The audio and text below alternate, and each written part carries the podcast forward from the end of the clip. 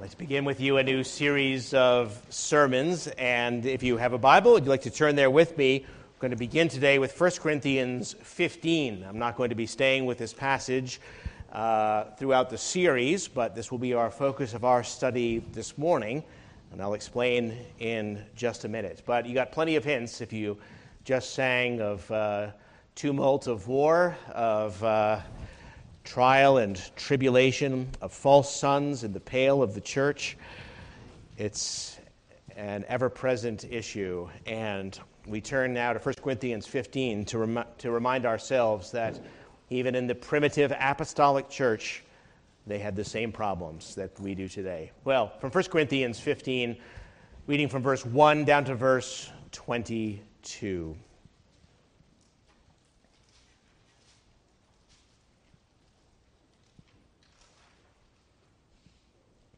Moreover, brethren, I declare to you the gospel, which I preached to you, which you also received, and in which you stand, by which also you are saved, if you hold fast that word which I preached to you, unless you believed in vain. For I delivered to you, first of all, that which I also received, that Christ died for our sins according to the Scriptures, that he was buried, and that he rose again the third day according to the Scriptures, and that he was seen by Cephas, then by the 12, and after that he was seen by over 500 brethren at once, of whom the greater part remain to the present, but some have fallen asleep. And after that he was seen by James, then by all the apostles, and then last of all, he was seen by me also, as one born out of due time.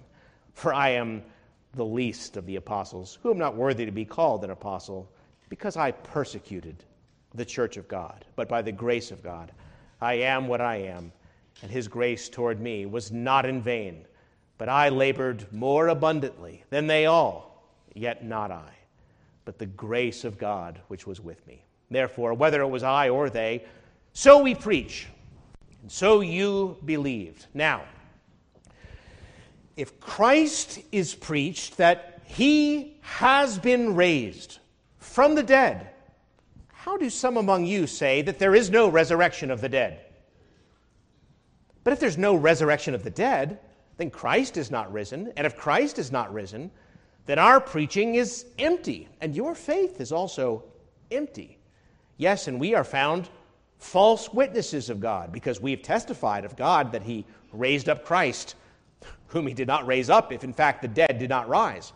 For if the dead do not rise, then Christ is not risen. And if Christ is not risen, your faith is futile. You are still in your sins.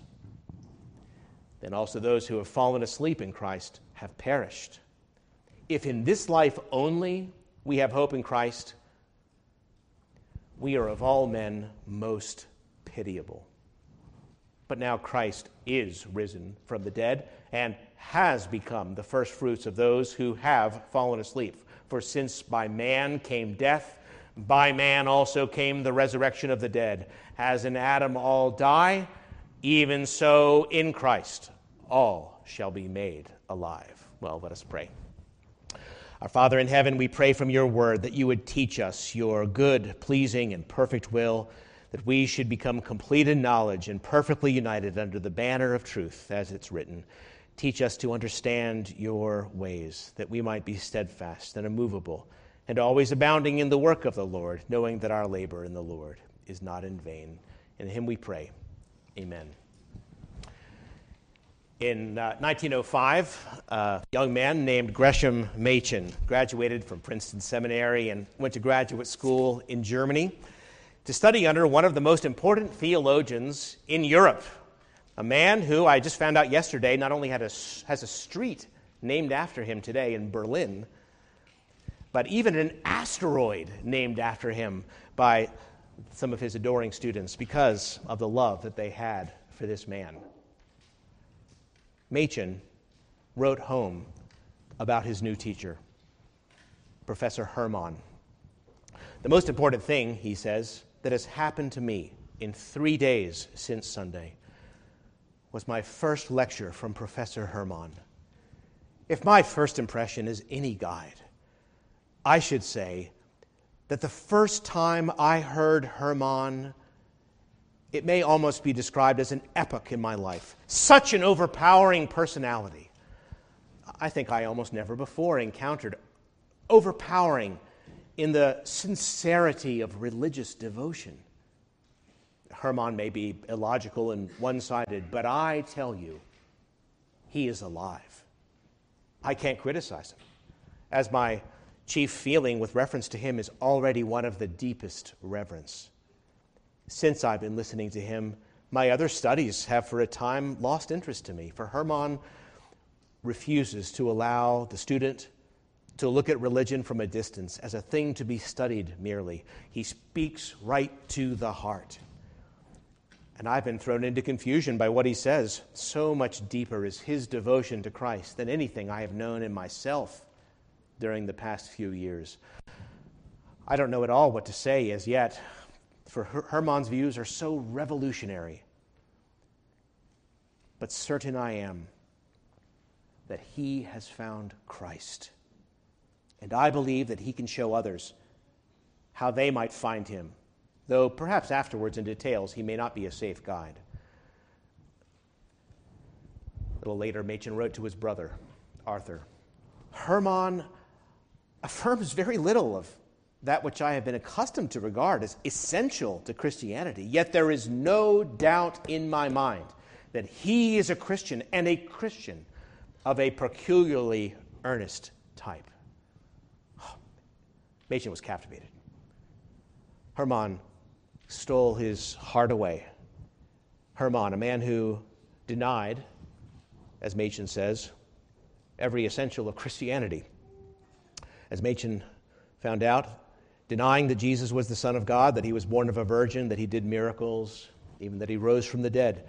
He didn't believe the Bible was the Word of God, but he did have a pick and choose approach to what the Lord really said.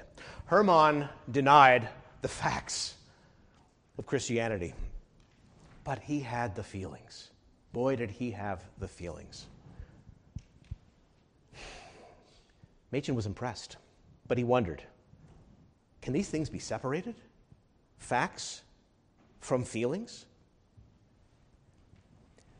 Hermann's approach to the Bible made it much, much easier for modern people to believe. But if people were only picking what agreed with them from the Bible, were they believing in the Lord, or were they only really believing in themselves? Hermann had the most profound devotion to Jesus that Machen had ever seen. Was it the same Jesus? Machen was fully immersed in the new German school of theology that was soon to be called theological liberalism. But by God's grace, Machen came to understand that this was, in fact, despite all appearances, the very antithesis of true Christianity. And he spent the rest of his too short life seeking to destroy what had so captivated him. Now, you have to understand that in the years since, nearly all the Christian denominations in America have been deeply influenced by this teaching by the beginning of the 20th century, and nearly all of them were about to break up because of this. Machen's Northern Presbyterian Church saw the trouble coming, and they tried to require all the ministers to agree to a few, just five basic Christian beliefs, an effort that failed, even though the majority of the men still believed those points. But in 1924, some 1,300 ministers in the church, about 10% of the denomination, representing every part of the church, even the Foreign Missions Board, they signed what was called the Auburn Affirmation. And this is what they said: "The General Assembly attempts to commit our church to certain theories concerning the inspiration of the Bible, the incarnation, and the atonement, and the resurrection, and the continuing life and supernatural power of our Lord Jesus Christ. We all hold most earnestly to these great facts and doctrines, but we are united in believing that these are not the only theories allowed by the Scriptures and by our standards as explanations of these facts and doctrines of our religion, and that all who hold these facts and doctrines, whatever theories they may employ to explain them, are worthy of all confidence and fellowship. Let's not fight, you see. I mean, bodily resurrection is one theory of the resurrection, but there are other theories. Some of us believe that Jesus lived on in the hearts of his disciples. It shouldn't matter what theory you have of resurrection as long as you believe it. This won the day. It won the day, so far as I know, in every mainline historical Christian church except for two, Southern Baptist Convention and our little church. Every other one split apart, and for their part, the Southern Baptists did lose many. Machen was one of the few who recognized the real problem very early on, because he had studied in Germany where this new teaching originated, and from one of its most celebrated teachers. The problem wasn't that some people had some theory or other about some doctrine. No, no. The problem was that a new religion had come forth, a religion that was not supernatural but natural, one that had, in fact, a different view of God, man, sin, the Savior, and so forth, though very confusingly it used the same language. Machen was right at the point that he needed to be to explain it. He'd become professor now at Princeton Seminary, and he had to explain what was going on to the church, so he wrote a book. It was named one of the top 100 books of the 20th century by Christianity Today, and one of the top 100 books of the millennium by World Magazine. Over the next several weeks, I'd like to give you some of its most important ideas, as I've done several times. I know that some of you are traveling here and there over the summer. If you're going to miss a few weeks, why, just read the book. It's free online. You can get it in a copy if you like. It was published 100 years ago this year. And the title of the book says it all: Christianity and Liberalism, the title of his book. 100 years later, it's still vitally important to us because that other religion, liberalism, has in fact taken over many parts of the church. Like Machen, for a time, it has won the hearts of many of our friends and relatives and co-workers and neighbors. Just before that book came out, Machen gave a speech. He explained, look, the chief modern rival of Christianity is not Islam or Buddhism, but naturalistic liberalism, which is almost dominant in our large ecclesiastical bodies today. Hadn't taken over quite yet. Machen was sounding the alarm, we need to do something. But now it has taken over, and it does seem to be the largest religion in the Western world today. What is this religion? Well, today's sermon is based in part upon his introduction, just 10 pages. But as usual, I'm not going to follow the book. I'm going to be preaching sermons from the Bible, but in the process, seeking to explain and illustrate the significance of that for us today by Machen's book. You want a good summer read on the beach? Pick up Christianity and Liberalism by Machen. Maybe it'll start a conversation on the beach.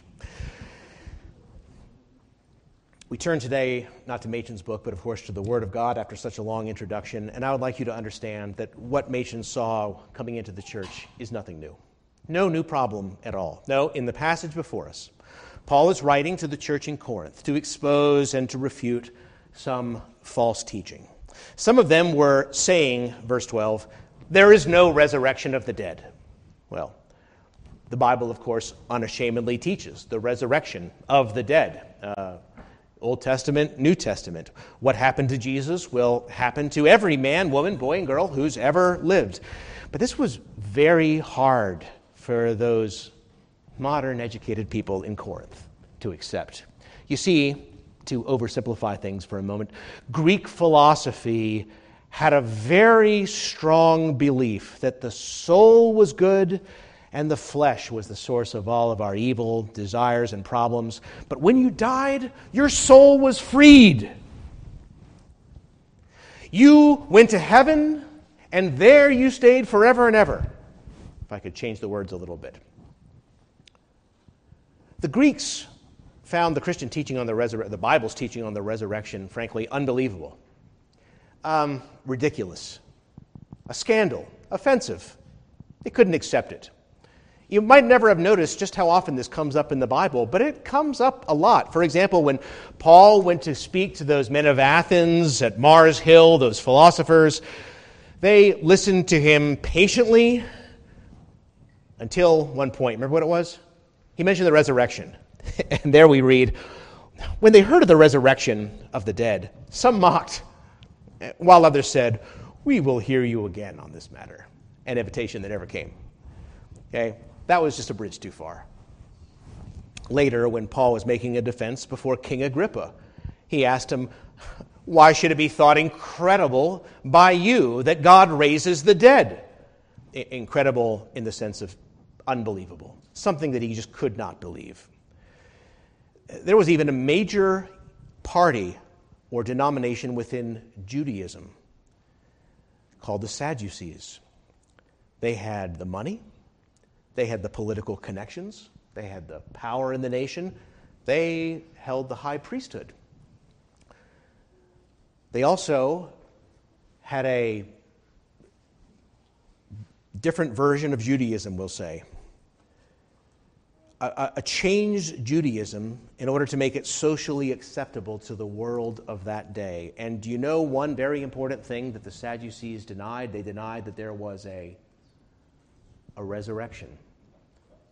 These are the Hellenized Jews, the one with the connections, the power, the prestige. They changed the religion to get rid of this scandal. I could go on, but the point is, nearly every controversy the church faces or has faced is the result of trying to make biblical religion somehow acceptable to the spirit of the age. Well, here it is. It comes up in Corinth. And predictably, there's a bending of Christianity to accommodate the culture. So some began teaching, well, there's no resurrection. And surely this made Christianity much easier for people to believe. Gave them a hearing. We want people to believe. We want to have a hearing. We don't want to put people off, I hope. And does it really matter so much, someone might ask? People today ask the question, look, I don't necessarily believe all this, but does that really matter if I just still believe in Jesus? Can I still do the work of Jesus? What? We want to have unity, I hope. What's so important about some theory that one holds on the matter of the resurrection? In this chapter, you see Paul's answer.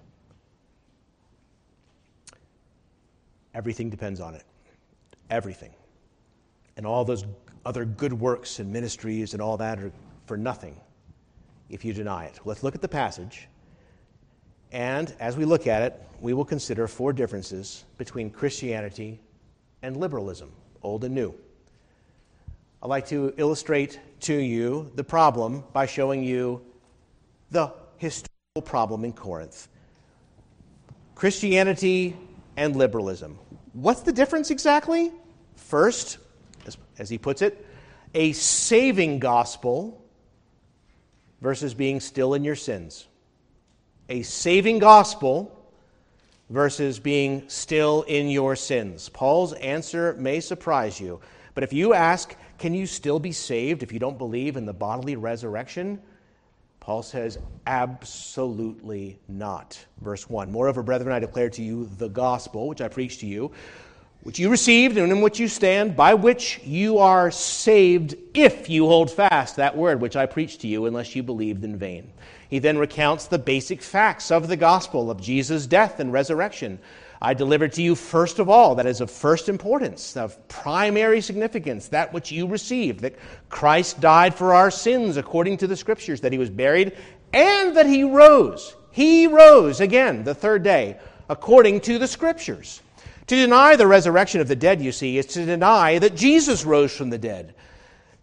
That is to deny the gospel by which we must be saved. And Paul lists the logical consequences of denying the resurrection. Rapid fire from verse 12 to 19. He says, look, if the dead aren't raised, there are several important conclusions. Jesus wasn't raised. Our preaching is vain. Your faith is vain. We're a bunch of false witnesses. We're simply liars. You are still in your sins. Those who are dead are gone. And finally, we Christians are the most pitiable, foolish people in the world. High stakes, no? You can't just pick and choose, pull things out as you like. Some of you played Jenga before, right? Fun table game. And you know what it's like when you pull out one of those supporting bricks. The whole thing comes down with a crash, and so it is with the resurrection. Now, clearly, in the Bible, don't get me wrong, various personal convictions must be borne charitably in the church. We have consciences about this or that, and Paul writes about that elsewhere. But some other things must be believed, or you have lost the name Christian. You have certainly lost the Christian gospel. You have, in effect, made a different religion, which Paul says has left you in your sin. A Jesus who didn't rise from the dead is another Jesus than we've preached to you, a one who did not exist and certainly can't help you. That's Machen's point in his book. That's the approach he's taking. That's why he makes this stark difference. Christianity and liberalism. Paul does with the resurrection and other doctrines simply what Paul is doing here, showing that if you actually have a completely different view of God and man and sin and Christ, well, Machen puts it this way, if you try to remove from Christianity anything that could possibly be objected to in order to try to bribe off the enemy by giving away what the enemy most desires, you, in fact, have really abandoned that which you started out to defend.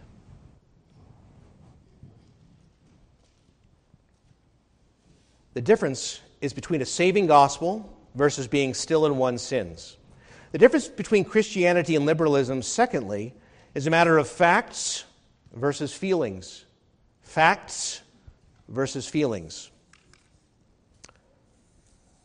Paul says, look, you're trying to deny the facts of what happened. We've seen Jesus resurrected, and so he goes down the list, doesn't he? From the disciples, that is the 12, and the Lord's brother, and the 500 people who all were with the Lord. As one man put it, if 500 people were seeing the same hallucination, that's a bigger miracle than the resurrection, right? And even by me. All the way down to the end. So the point is that this liberal approach to Christianity of denying the things that you wouldn't like to believe, it's not just denying the gospel, as bad as that is. You are denying reality. You are denying reality.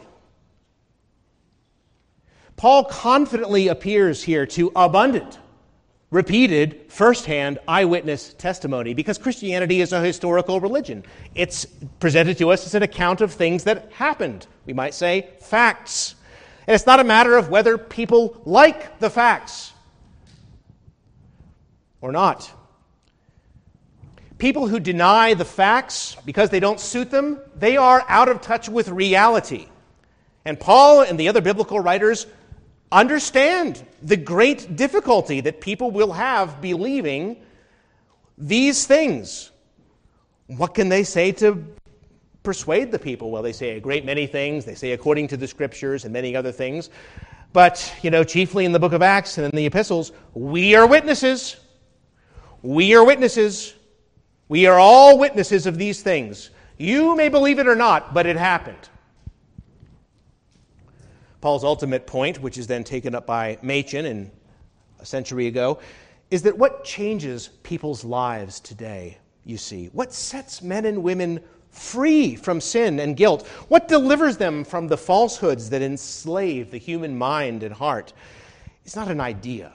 What sets them free is a person who was born, who lived, who died, who rose again, who ascended into heaven before their very eyes. And we are not asking people to believe any ideas, but to confess and trust and love a person whose deeds are recorded in history. And this is why believing in him has the power to transform our hearts and lift our lives from earth to heaven, because we are believing in the Son of God, the real Jesus.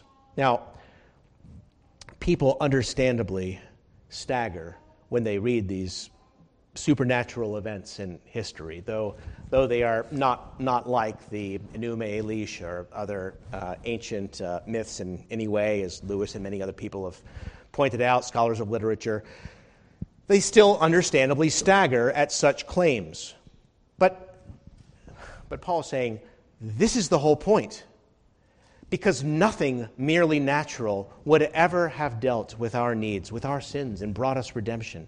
God would have had to do something wonderful like this to bring redemption to the world, something of the order of God becoming man, man to deliver, dying for our sins and being raised to life for our justification. And if you don't believe that, Paul says, I'm sorry to tell you, you're not just denying the gospel by which you may be saved, you are out of touch with reality. The Jesus of the New Testament, Machen wrote, has one great advantage over the Jesus of modern reconstruction. He's real. And again, he says, it's no wonder then that liberalism has a totally different foundation from Christianity. It's no wonder then that liberalism is totally different from Christianity, for the foundation is different. Christianity is founded upon the Bible. It bases upon the Bible both its thinking and its life, according to the Scriptures. Liberalism, on the other hand, is founded upon the shifting emotions of sinful men. All right. And that's why it has to change every generation, in every culture, in every place. This approach that's not new is founded on the shifting emotions of sinful men. Now, contrary to what some people believe today, liberalism, the modern version of it, as the ancient version, it didn't begin as a bold-faced attempt to undermine biblical Christianity. Oh, no, it grew out of a growing need to present Christianity in a compelling way to a skeptical modern world. I mean, every culture has its prejudices and finds certain things in the Bible hard to believe, right? I mean, here in the modern West, the people of the West don't like what the Bible has to say about sexuality, although they like its teaching about forgiving others. In the Middle East, the situation is completely reversed. They really like the part about sexuality and the strict morals. In fact, maybe it doesn't go far enough. But that teaching on forgiving others, it's ridiculous. Who could live like that? A scandal. My point is, our feelings are no safe guide to the facts. What you feel about the facts does not change the facts. Christianity, I tell you, has feelings because of facts. We have feelings because of facts. I mean, how great is it that the Son of God loved me and gave himself for me? That is something to get excited about. That is a fact that makes our hearts rejoice. Christianity has feelings because of facts. Liberalism, which has captured the modern world, adjusts facts to fit the feelings. And I'm not trying to make any social commentary, but just to illustrate to you today the very current issues in America's religious world that liberalism still defines and influences our whole culture. This is not something that's separate from the culture. This is something that's very much a part of the way that modern people think, modern liberal people think. 100 years ago, if you told your doctor that somehow you felt like a woman that was in a man's body. The doctor would refer you to counseling to get your feelings in line with your bodily reality. Nowadays, the doctor would refer you to surgery to get your bodily reality into line with your feelings, you see. This is the triumph of liberalism, where reality is adjusted to fit one's feelings. And liberal theology is just one part of a great system, liberal theology helping it along and being influenced by it, big system effect. So this illustrates, though, my point is, back to this, forget the social commentary, a great difference in religion. On Christianity, we base our feelings upon the facts. In liberalism, they adjust the facts to fit the feelings. Now, I must hurry on. The third difference. Christianity versus liberalism. Divinely revealed versus human invention. Divinely revealed versus human invention. Did you notice how Paul repeated in these early verses, according to the Scriptures, according to the Scriptures? Did you notice how he makes an argument starting here in the beginning of Genesis and then going on, as in Adam all die, so in Christ all shall be made alive. Tying the whole together is the point. Christianity is a revealed religion. It didn't come from somebody thinking, you know, in a cave about something. It's a revealed religion, and I'll have to say more about on this next week as we come to chapter 1. But there's a profound difference between a religion that's revealed by God, in a word, from Him, and a religion that's developed by man, perhaps picking and choosing some things from the Bible and some things from the culture and trying to make them all fit together as a man thinks might be best. That is an approach that we must reject, Paul points out. In its modern form, Machen is clear to say, liberalism likes some things that the Bible says and embraces it in part, just like the people in Corinth. They didn't deny everything. They just denied the parts that they didn't like, but they embraced other things. So Machen writes, today, certain ethical principles of the Sermon on the Mount are accepted, not at all because they're the teachings of Jesus, but because they agree with modern ideas. Okay? The criteria by which people go through the Bible and pick what they like is their modern ideas. And if Jesus happened to agree with them, or they like what Jesus said, well, we'll take that. Not because it's what Jesus said, but because it agrees with me. This is why it's a different religion. It's a religion of human invention. However, when a passage is not appreciated, well, then the modern liberal project does what the ancient liberal project did. It either denies it outright, there is no resurrection of the dead, or else, very confusingly, the teaching is redefined to mean something else. But using the same words, it has a different meaning. So this is very, very confusing. And if you've ever been in a liberal church, you know how confusing it is, where they're still saying so many of the same things. But somehow you realize you're not talking about the same thing. This is where the confusion came in Machen's day, and where he said, I understand. I understand. I've been in the lectures. That liberalism is using the same words, meaning different things. Let me explain the meaning of the words. Machen again here. When you get beneath the traditional phraseology used everywhere in the church today, and you get to the real underlying issues, you discover that the great redemptive religion called Christianity is being attacked within the church by a totally different type of religious thought and life, which is only the more opposed to Christianity because it's making use of traditional Christian phraseology. We all believe in grace, I hope. Wonderful. When you realize that somebody means something completely different by grace, whoa, saved by grace takes on a new understanding.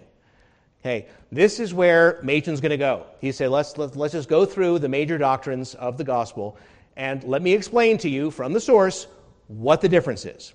Now I have to press on and finish with my fourth. If you missed any of these, let me just go back here, a saving gospel versus being still in your sins. Faith facts versus feelings, divinely revealed versus human invention, and fourthly, godliness versus cultural morality.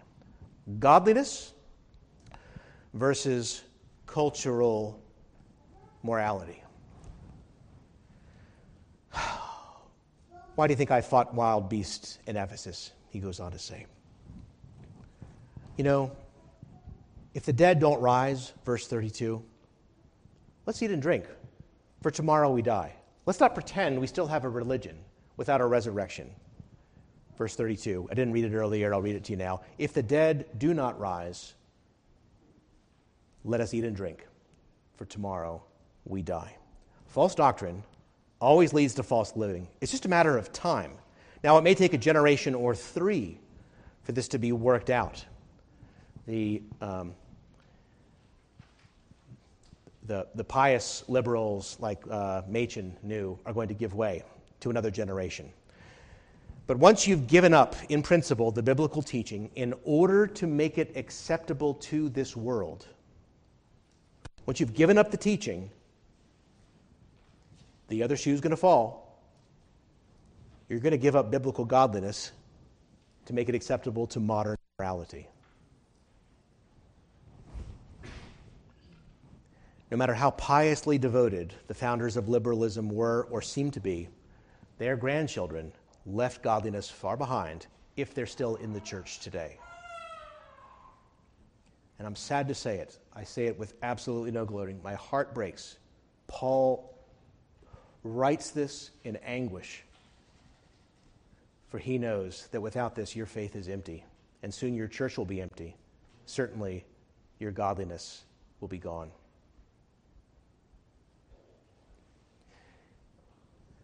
Well, it's hard to be different.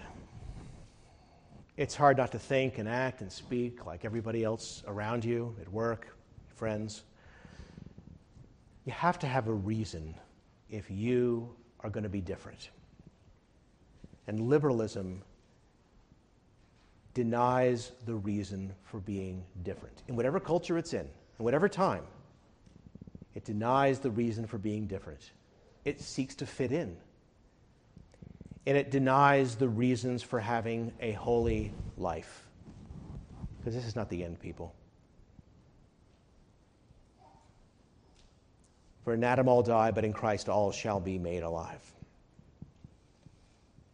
Machen wrote in a day when people were promoting what was called then social gospel, in a revised form today, social justice. And yet, as we've learned, social justice is another way of saying cultural morality, or too often cultural immorality, as we do what's right in our own eyes. Many people, in reviewing the book, then as now, 100 years later, as it's been republished several times, have said, oh, you know, this is talking about theological liberalism, not social or political liberalism. And yet you have to wonder to yourself, gee, it is kind of interesting that they always go together, though. Is there no connection? If you read some reviews, you wouldn't think so. But friends, they've historically gone together for a reason. Because Jesus says, look, you're the salt of the earth, and if the salt loses its savor, its salty flavor, what is it good for? It's good for nothing but to be thrown out and to be trampled underfoot by men. You are the light of the world. You give no influence, this is what's going to happen. I read an article this past week from a magazine that's now 15 years old, lamenting and decrying the decline of the mainline Presbyterian Church, Machen's Church. And it explained what happened, and I was astonished as I read it with new eyes now 15 years later, because I didn't understand these words before. But 15 years ago, the magazine is explaining what's happened to the church, ignoring that scriptural and constitutional counsel, policies and programs of the Presbyterian Church USA